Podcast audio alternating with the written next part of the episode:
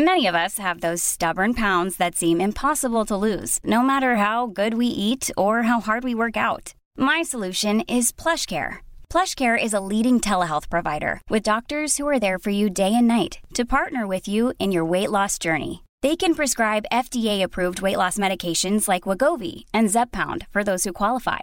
Plus, they accept most insurance plans. To get started, visit plushcare.com slash weight loss. That's plushcare.com slash weight loss. Quality sleep is essential. That's why the Sleep Number Smart Bed is designed for your ever-evolving sleep needs. Need a bed that's firmer or softer on either side? Helps you sleep at a comfortable temperature? Sleep Number Smart Beds let you individualize your comfort so you sleep better together. JD Power ranks Sleep Number number 1 in customer satisfaction with mattresses purchased in-store. And now save 40% on the Sleep Number limited edition Smart Bed for a limited time. For JD Power 2023 award information, visit jdpower.com/awards. Only at Sleep Number stores or sleepnumber.com. Parce que le patriarcat, est autour de nous, mais il est aussi dans le lit. Salut à toutes et à tous. Aujourd'hui, je discute avec Macha, la créatrice du blog Macha s'explique, que vous avez été quelques-unes à me demander pour une interview, et eh bien la voici. Dans cet épisode, nous discutons de son parcours, bien évidemment, mais surtout de sexualité, de féminisme, de tabou et du patriarcat. Tu verras que l'on parle de femmes et d'hommes, mais n'y voit aucune restriction de genre, nous incluons bien évidemment les personnes transgenres et non binaires. Il te suffira d'adapter ce dont on parle à ton propre vécu et à ton propre corps. À présent, je te laisse avec notre discussion. Alors, euh, bienvenue. Alors, je sais pas si je dois t'appeler Macha ou Mathilde, du coup, parce que j'ai vu sur ton profil Skype que tu t'appelles Mathilde en tant que prénom. C'est ça. Mais tu dis Macha sur tous tes réseaux. Ouais, c'est mon. En fait, Macha, c'est mon, mon pseudo. Ça me permet aussi de, de différencier euh, ma vie sur les réseaux, tu vois, et ma vie perso. Et euh, en fait, c'est un surnom que me donne mon compagnon qui est originaire de Tchétchénie, donc un petit pays au sud de la Russie. Et donc voilà, c'est Macha. ok, pas de souci. Alors donc bienvenue Macha. Je te remercie déjà d'avoir accepté mon invitation parce que pour être honnête en fait je ne te connaissais pas et c'est les personnes qui me suivent et que je connais bien et tout ça qui m'ont dit ah faudrait que tu l'interviewes et tout machin. Du coup j'ai regardé un petit peu ce que tu faisais et effectivement je me suis dit que ça pourrait être super sympa donc merci déjà. Merci à toi. Et, euh, et puis bah pour commencer je vais te demander de te présenter tout simplement. Ok. Alors euh, sur les réseaux, moi je m'appelle du coup Macha s'explique et je fais de l'éducation sexuelle, donc euh, sur Twitter, sur Instagram, euh, sur mon blog et maintenant, attention, grande nouveauté, sur TikTok. ah bon? Et en plus je perce en ce moment, alors je suis trop contente, je m'éclate. C'est vrai? Oui.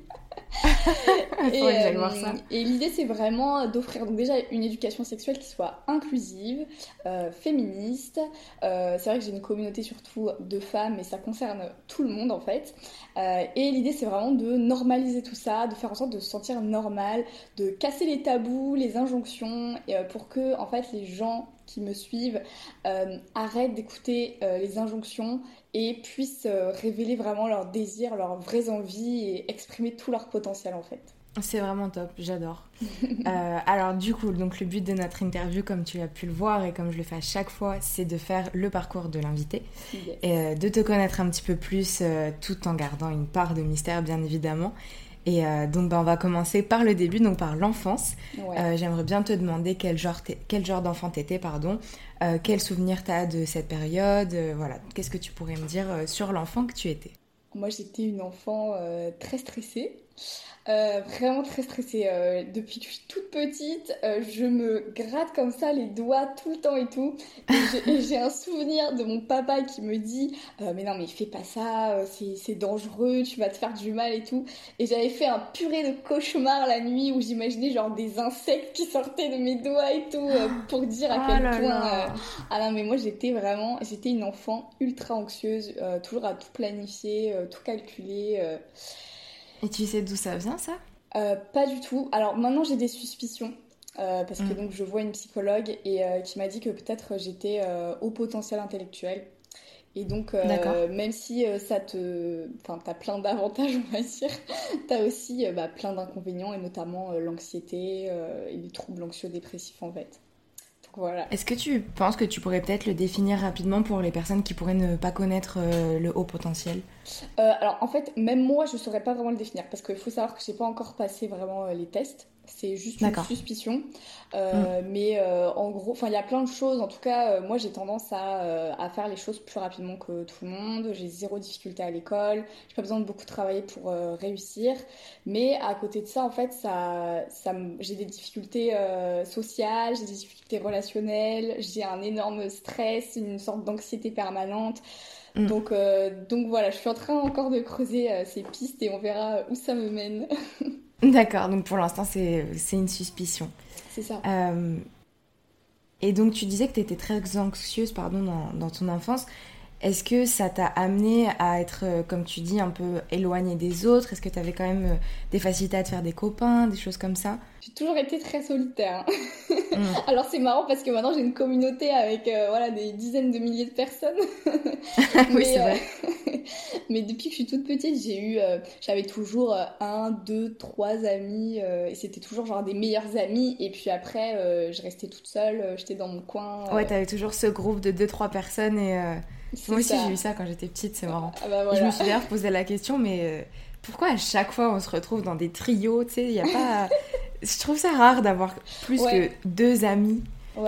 souvent, c'est les filles d'ailleurs en plus, j'ai remarqué. Ouais, ouais, c'est vrai. C'est assez, assez drôle.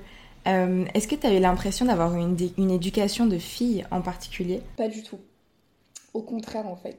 J'ai eu, euh, j'ai eu un papa, en fait, qui alors, qui toujours, en fait, qui lui dans sa tête, il voulait vraiment pas euh, qu'on soit des clichés de filles, en gros. Euh, donc il a toujours essayé de faire en sorte que, donc genre par exemple, ça avait pas de Barbie à la maison, euh, voilà, il n'y avait pas de, maquillage, de trucs comme ça. non, il n'y a pas que le rose dans la vie. Donc il était très, voilà, c'était vraiment son truc. L'idée c'était vraiment de nous dire que vous pouvez être ce que vous voulez en fait. Vous n'êtes pas obligé d'être un cliché. Mais du coup, euh, moi, j'ai grandi du coup avec une sorte de misogynie intériorisée en fait. De, euh, bah, il y a les trucs de filles, quoi, tu vois. Euh, ouais, ça a fait un peu l'effet extrême du truc au final. C'est ça. Alors après, maintenant, voilà, j'ai remis en question tout ça, mais j'ai vécu une partie de mon adolescence notamment en, en, traînant avec des mecs, parce que voilà, si on veut être bien dans la vie, il faut être un mec en fait. Mm. Ouais, c'est vrai. Comment t'as pu remettre en question ça du coup Avec le féminisme. Quand j'ai commencé à être féministe euh, fin lycée en fait, euh, je me suis rendu compte que bah, les trucs de filles, euh, entre guillemets, c'est cool aussi en fait. Et, et c'est pas parce que c'est des trucs de filles que ça doit être dévalorisé. et, et c'est là aussi que j'ai commencé vraiment à être moi-même et à faire ce que j'avais vraiment envie de faire. Bah, du coup, on va en profiter, on va parler de l'adolescence, puisque t'enchaînes sur ce sujet, c'est nickel. Comment t'as vécu euh, ces années-là? Très compliqué, euh, comme tout le monde, je pense. Euh, j'étais, bah, enfin, relation conflictuelle avec mes parents, pas pas conflictuelle extrême quoi on va dire c'était hmm. c'était un petit peu compliqué on s'engueulait énormément mais voilà il y avait ce truc de me dire je voulais pas être comme ma mère en fait parce que euh, ma mère, elle a sacrifié sa vie un peu pour ses enfants, tu vois. Donc je me disais, non, je vais pas être comme ça, j'aurai jamais d'enfants. On peut rigoler maintenant. Oups.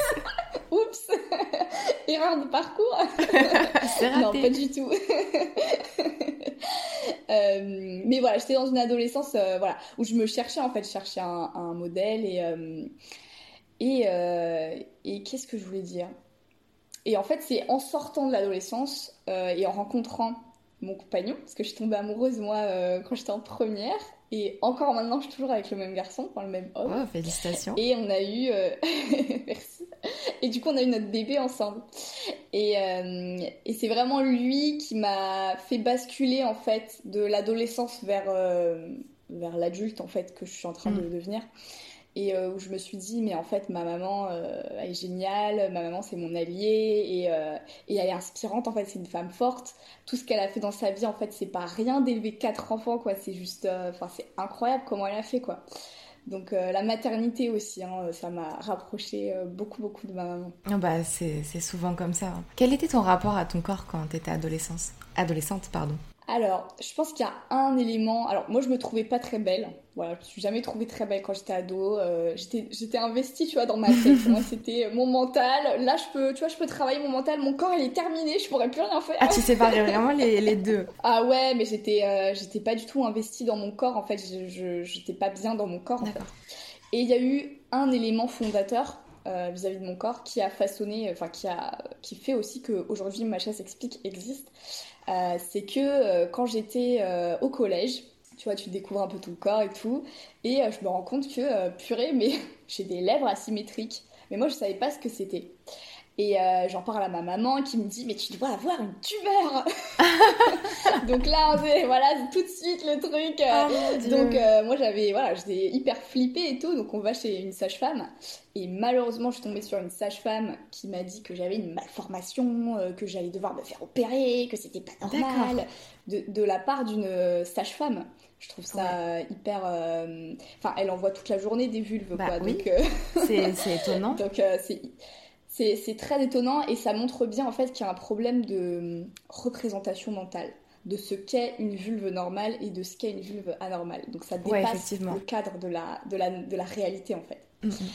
Et, euh, et, en fait, là, moi, j'ai complexé. J'ai complexé pendant des années. Euh, et du coup, je me disais, mais jamais je trouverai un copain. Euh, je vais finir vierge toute ma vie.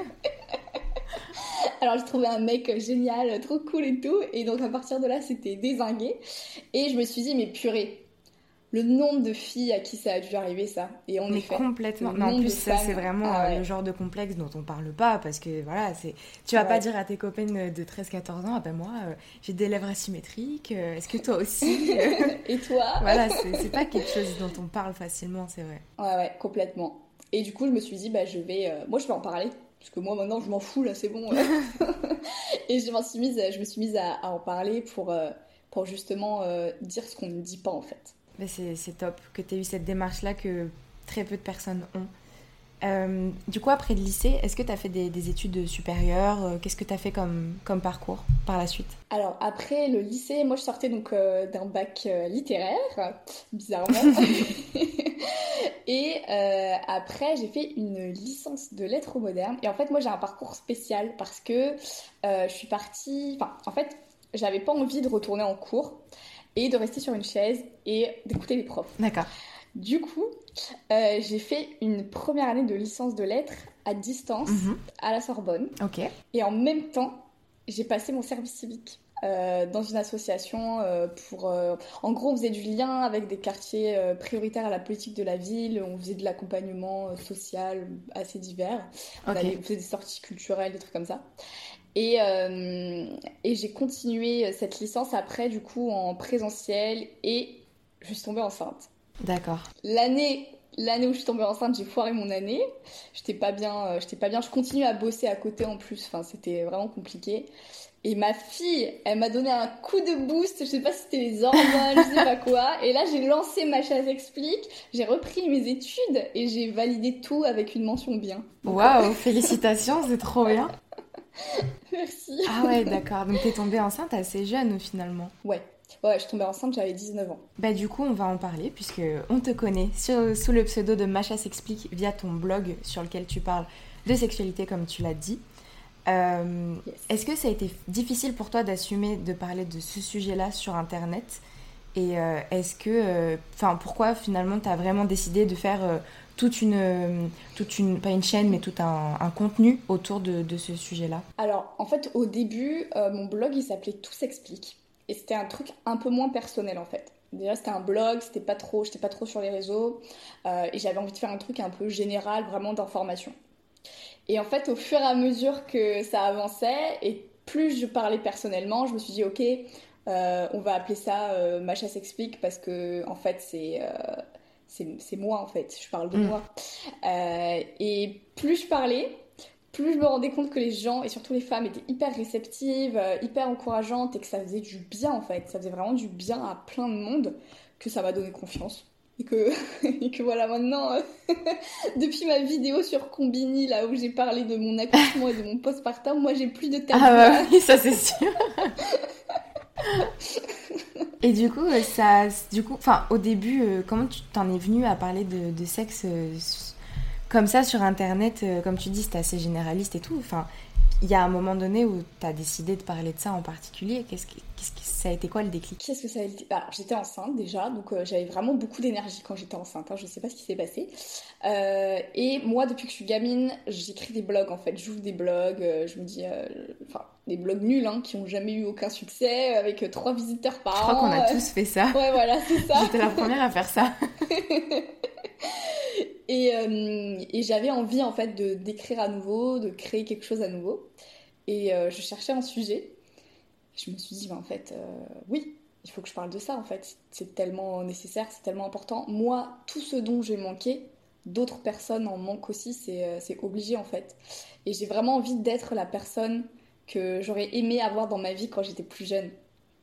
Ouais, c'est vrai. Je trouve que c'est une super démarche parce qu'effectivement, euh, aujourd'hui, c'est un contenu qu'on voit de plus en plus. Mais euh, il y a quelques années, en tout cas moi, quand j'étais au collège ou quand j'étais adolescente, ça n'existait mais quasiment pas. Et c'était même, tu sais, euh, le truc un petit peu caché euh, quand tu allais sur YouTube et que tu marquais première fois, t'étais là, mais oh, t'étais rouge et tout, tu savais pas trop sur quoi t'allais tomber. Et puis t'avais, au bout d'un moment, plus les années sont passées, plus il y a eu du contenu comme ça qui est arrivé. Et j'espère qu'aujourd'hui, les adolescents qui, qui peuvent me suivre ou qui te suivent ou même qui tombent sur d'autres chaînes, etc., ont le contenu qu'il faut parce que malheureusement, euh, je pense aujourd'hui avec la pornographie et tout ça euh, et beaucoup d'autres choses, il y a, on a tendance à avoir une vision biaisée en fait de, de, ce sujet-là. Euh, est-ce que pour toi c'était une revendication féministe de parler de sexualité sur Internet? Je pense qu'au fur et à mesure, oui. parce que en fait, c'est on peut pas parler, je pense, hein, de sexualité sans avoir une vision euh, politique en fait, en ignorant les rapports de domination qui se jouent mm. dans la société, en ignorant le patriarcat, parce que le patriarcat il est autour de nous, mais il est aussi dans le lit. euh, et, euh, et, oui, et on a tendance à se dire oui non mais le sexe c'est naturel et tout, il n'y a pas de patriarcat, il n'y a pas de jeu de domination. Mais si en fait on est conditionné, et du coup ça me paraît pas pertinent de séparer les deux parce que justement, c'est en déconstruisant ces conditionnements, c'est en déconstruisant le patriarcat sous la couette euh, qu'on va euh, réussir à accéder à une sexualité qui nous ressemble, une sexualité euh, sur mesure. J'adore le concept. bah, du coup, qu'est-ce que tu penses du tabou qui entoure la sexualité? Qu'il faut le désinguer je pense, en fait, c'est marrant parce que on est dans, une, dans une époque où il y a une libération de la parole. Tout le monde dit maintenant on peut parler de sexe librement, c'est plus comme avant. Mais alors oui, on peut parler de sexe, mais comment on parle de sexe encore maintenant C'est en fait c'est ça. Oui, il y a une libération de la parole, on parle, mais comment on en parle euh, Parce que euh, c'est pas pareil de dire ouais, moi une meuf, je l'ai baisé hier, euh, que de dire ouais, tu sais, j'ai une panne, j'ai paniqué, je me suis sentie trop nulle. Enfin, voilà, de parler de ses émotions, de, parler comme ça à cœur ouvert, on n'y est pas encore, je trouve. et il y a plein de, il y a plein de tabous de. Là, par exemple, j'ai fait une story sur les consultations chez le sexologue ou la sexologue, quel est le motif le plus récurrent chez les femmes? C'est la perte de libido chez elles qui rend leur partenaire frustré. D'accord. Et elles, elles sont bien, mais du coup, elles vont quand même consulter. Ok. Euh, et je trouvais ça, je trouvais ça terrible de me dire que toi, tu te sens bien tout à pour toi, et parce que ton mec il est frustré, tu, tu, tu te dis, bah, je vais aller consulter parce que j'ai un problème. C'est ça. Euh, ouais, voilà. C'est vrai. Et donc, c'est, tu vois, tout ça, alors que purée, mais non, en fait, en fait, c'est pas toi le problème. Tout va bien pour toi, c'est ton mec qui devrait aller consulter. mais complètement. De toute façon, les mecs, j'ai remarqué, hein, pour qu'ils aillent consulter, vraiment, il faut y aller. Ah, il faut y aller. Après, c'est une généralité. Hein, je, voilà, oui, bien sûr, c'est une généralité. Mais, mais, c'est une généralité qui est pertinente parce que quand tu es un mec, parler de tes, de tes sentiments, parler de tes émotions, euh, admettre que tu as peut-être euh, un souci, que tu as besoin d'aide, admettre que tu as besoin d'aide, et eh ben ça, c'est compliqué. Parce que tu perds de ta virilité en fait en faisant ça. Ah mais ça c'est clair. Mais j'en ai parlé euh, rapidement de la psychothérapie euh, dans certaines stories et dans deux épisodes que j'ai fait auparavant. Et quand je fais des sondages sur euh, mon Insta que des hommes répondent, ou même quand j'en parle dans ma vie de tous les jours à mes amis hommes, ben, il n'y en a aucun, quasiment, qui assument le fait qu'ils devraient aller consulter. Ou alors ils l'assument, mais ils y vont pas. Parce que euh, bah c'est pas viril, euh, c'est pas un truc euh, de mec. Et comme tu dis, les émotions, tout ça, même entre eux, ils en parlent pas, quoi. Non, ah, c'est terrible. c'est catastrophique. Et du, coup, tu parles aussi de pas mal de sextoys, notamment dans, sur, ta sur, sur, ta chaîne YouTube, sur ton blog, j'ai trop l'habitude de dire ça. Bah oui. Qu'est-ce que tu pourrais conseiller à une femme qui aurait peur, ou à un homme d'ailleurs, qui aurait peur de tester euh, des sextoys par exemple, ou même plus généralement de se libérer euh, de tous les dictats, etc., de faire vraiment ce qu'il ou elle a envie euh, au sein de sa sexualité? Comment tu pourrais conseiller Comment Alors, si tu as envie d'acheter un sextoy et que tu as des freins, les freins les plus récurrents, c'est euh, j'ai peur que mon partenaire pense qu'il ne me satisfait pas. C'est vrai, j'avais pas pensé à ça, mais c'est vrai. Il faut, il faut vraiment voir euh, les sextoys et même tous les autres produits, toutes les autres techniques des internets comme des outils c'est un outil, c'est un bonus, ça va rajouter du mieux, ou peut-être pas d'ailleurs, et c'est ok aussi, euh, mais il faut vraiment le voir comme un outil, comme, euh, comme quelque chose qui va nous rajouter du bonheur et du plaisir. Euh, et puis bah, communiquer et aussi se dire que bah, tu le droit d'avoir ton jardin secret, et que si tu veux t'acheter un sextoy bah, pour toi, t'as le droit aussi en fait, juste pour toi. Euh, et les mecs me disent souvent oui, mais euh, si j'offre un sextoy à ma femme, euh, après peut-être elle va passer toute sa vie avec son sextoy, elle va m'oublier. Waouh. Ah oui, c'est vrai que non. Et à chaque fois, je, je, pose les bases et je me dis bon, ta femme, elle se masturbe ou toi, tu te masturbes. C'est pas pour autant que t'as abandonné ta femme. bah, Ou alors c'est qu'il y a un problème dans le euh, couple. ouais, voilà, c'est ça. Il y a, y a, quelque chose ailleurs et là, euh, là, il faut, faut aller beaucoup plus loin et c'est autre chose, quoi. Mais, euh, mais, mais voilà, en fait, la masturbation, c'est un, c'est, on, se masturbe pour plein de raisons différentes. pour se reconnecter à soi, pour découvrir de nouvelles sensations, pour tester des choses parce qu'on n'a pas envie de le tester avec quelqu'un d'autre encore, parce qu'on a mal pendant ses règles. Donc, non, c'est pas parce qu'on veut remplacer l'autre. Donc il faut vraiment faire ce travail de déconstruction là. Et, euh, et après, bah, n'achetez pas de la merde. ah bah oui, bah justement, euh, parlons-en, parce que moi j'y connais absolument rien et je pense que tu seras d'une grande expertise parce que vraiment, il y a tellement de sextoys partout en ce moment. Faut... Il y a tellement de sextoys Comment on reconnaît des choses de qualité? Alors, comment on reconnaît la qualité? Euh, déjà, il faut toujours vérifier que ce soit, ça limite les risques, on va dire. Il faut toujours vérifier que ce soit une mhm. marque une marque, une vraie marque. Euh, si le produit que tu veux acheter, il n'y a pas de nom de marque dessus, le produit il a juste un nom mais c'est pas une marque, n'achète pas. C'est probablement un truc qui vient d'AliExpress, qui est revendu en dropshipping ou un truc comme ça quoi. Donc c'est pas safe. Euh, après les matériaux. Les matériaux safe, c'est le verre, le bois, le plastique ABS, le silicone. Voilà. Là, tu, achètes ça, bah, c'est cool, c'est des matériaux qui sont non poreux, tu vas pas te choper euh, une mycose en utilisant. Ce serait voilà, dommage. voilà, il y aura euh, zéro problème. Et ensuite, je dirais le troisième critère quand même, c'est est-ce qu'il est à pile ou est-ce qu'il se recharge? Euh, Oui, en plus, c'est pas le même prix dans ce cas-là. Ouais, ouais, ouais. Et franchement, il faut arrêter avec les sextoys à pile parce que maintenant, il y a des sextoys rechargeables qui coûtent vraiment pas cher. Euh, vraiment, vraiment pas cher. Donc ça vaut plus le coup d'investir, peut-être mettre 5-10 euros de plus dans un sextoy rechargeable que euh, dans un sextoy à piles que tu vas l'utiliser trois fois, euh, t'auras plus de piles, tu vas devoir racheter des piles et ça va te coûter plus cher au final en fait. Mm. Et puis après écologiquement c'est pas top. donc voilà les trois, les trois critères. Et, et après pour débunker peut-être deux idées, si t'es une meuf, euh, le premier sextoy que tu peux t'acheter, c'est pas forcément un god ou un dildo quoi. Il euh, y a plein de sextoys euh, non pénétratifs qui sont vraiment trop bien. Et actuellement, la technologie la plus révolutionnaire pour vos clitoris, mesdames, n'est-ce pas Attention, ouvrez vos écoutilles. Attends, ah, ouvrez bien là. c'est la technologie sans contact. c'est une technologie qui fonctionne par onde de pression qui va venir faire des petites pressions sur euh, le gland du clitoris. Et ça, c'est vraiment orgasmique parce que ça n'irrite pas le clitoris. Donc c'est assez facile en fait d'avoir après plusieurs orgasmes à la suite. Et ça, euh, chez Satisfyer, vous trouvez euh, les, moins chers, ils sont à 30 euros. Donc, enfin, c'est pas cher du tout en fait.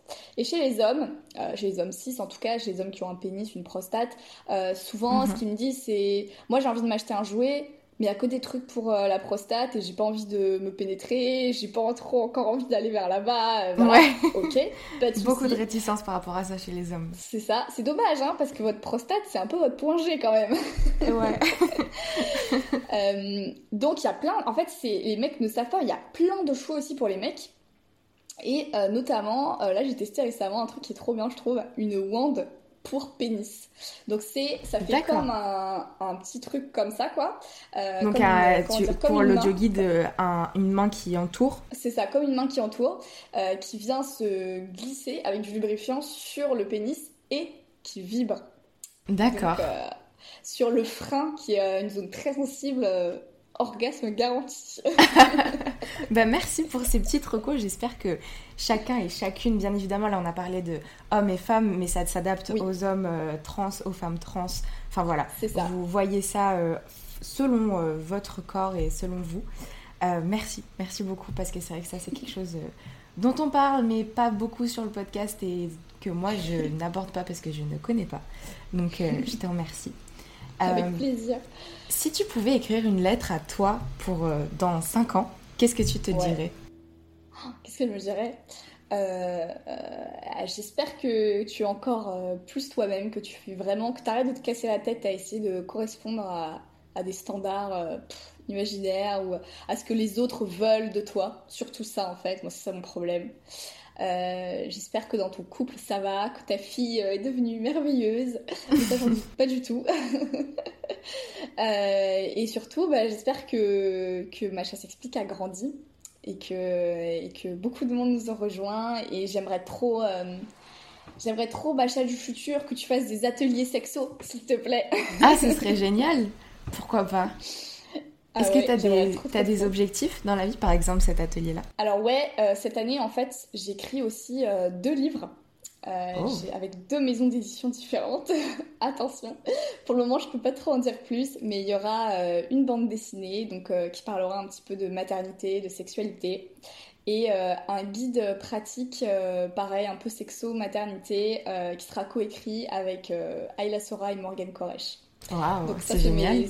Ouais, c'est trop bien. C'est mes objectifs pour cette année. Et deuxième gros truc, je vais rejoindre une plateforme de coaching D'accord. donc qui s'appelle Inside You à partir du 15 novembre.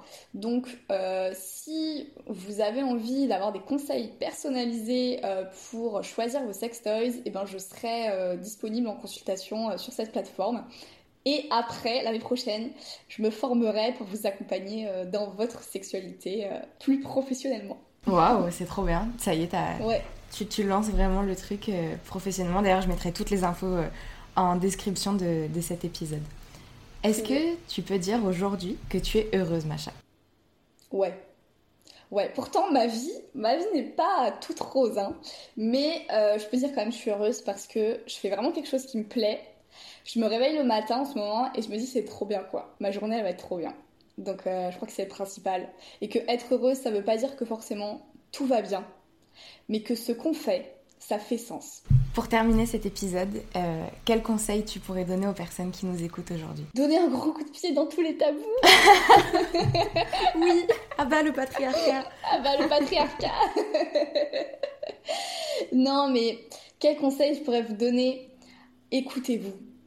Écoutez-vous, écoutez vos désirs. Vous savez ce que vous voulez au fond de vous. La voix de la justesse est en vous. Merci beaucoup, Macha. Merci à toi. Merci encore une fois à Macha d'avoir accepté mon invitation. J'espère de tout cœur que cet épisode t'aura plu et t'aura fait du bien. Si c'est le premier que tu écoutes, eh bien j'ai le plaisir de t'annoncer que tu as encore plein d'épisodes à écouter, donc profites-en. Tu peux bien évidemment retrouver l'émission sur Instagram et si tu as envie de me raconter ton histoire, n'hésite surtout pas et envoie-moi un mail à l'adresse que tu trouveras en description. Merci pour ton écoute et à très bientôt dans un nouvel épisode de Bouteille à la mer. Hey, it's Danny Pellegrino from Everything Iconic. Ready to upgrade your style game without blowing your budget? Check out Quince. They've got all the good stuff shirts and polos, activewear, and fine leather goods, all at 50 to 80% less than other high end brands. And the best part? They're all about safe, ethical, and responsible manufacturing. Get that luxury vibe without the luxury price tag. Hit up quince.com slash upgrade for free shipping and 365 day returns on your next order. That's quince.com slash upgrade. Planning for your next trip? Elevate your travel style with Quince. Quince has all the jet setting essentials you'll want for your next getaway, like European linen, premium luggage options, buttery soft Italian leather bags, and so much more. And is all priced at 50 to 80% less than similar brands. Plus, Quince only works with factories that use safe and ethical manufacturing practices. Pack your bags with high-quality essentials you'll be wearing for vacations to come with Quince. Go to quince.com/pack for free shipping and 365-day returns. Mom deserves the best, and there's no better place to shop for Mother's Day than Whole Foods Market. They're your destination for unbeatable savings, from premium gifts to show-stopping flowers and irresistible desserts. Start by saving 33% with Prime on all body care and candles. Then get a 15-stem bunch of tulips for just $9.99 each with Prime. Round out Mom's menu with festive rosé, irresistible berry chantilly cake, and more special treats. Come celebrate Mother's Day at Whole Foods Market.